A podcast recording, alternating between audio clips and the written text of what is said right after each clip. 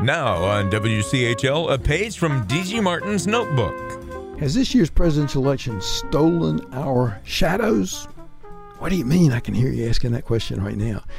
Well, to understand such shadows, it, it's it's helpful to read North Carolina beloved former poet laureate and UNCG professor Fred Chappell's new book, A Shadow of All Light. It's a magical or speculative story set in an Italianate country hundreds of years ago. Uh, a reader is required to suspend disbelief as Chappell asks uh, us to believe that our shadows are something more than the images our bodies cast by interrupting light source.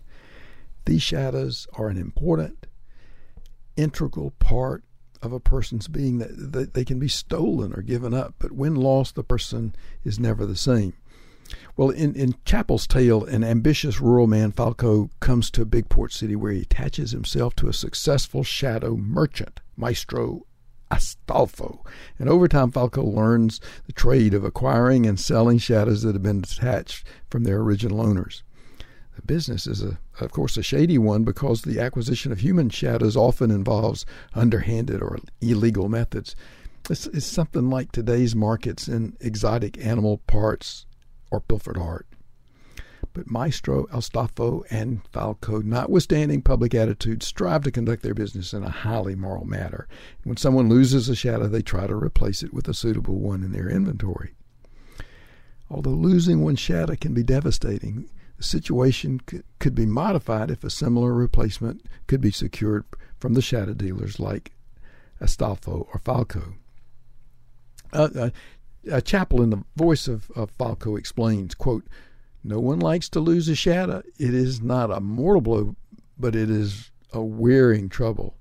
If it is stolen or damaged, a man will seek out a dealer in Umbre Supply secure a new one. And, and then the fellow is the same as before.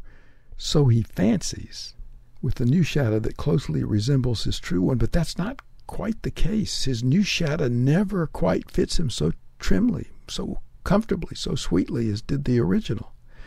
So to lose a shadow is to lose something of oneself. Unquote.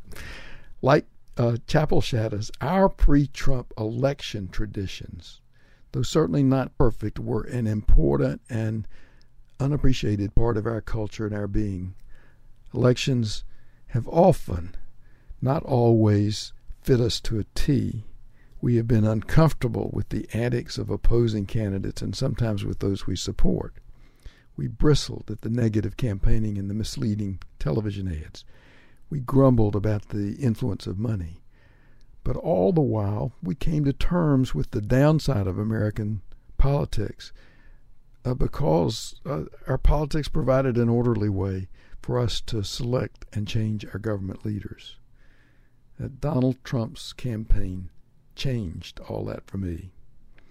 I'll try to adjust to the new election traditions. But the new post Trump politics will never fit me comfortably. Trump stole something from me. He stole my shadow. This is D.G. Martin.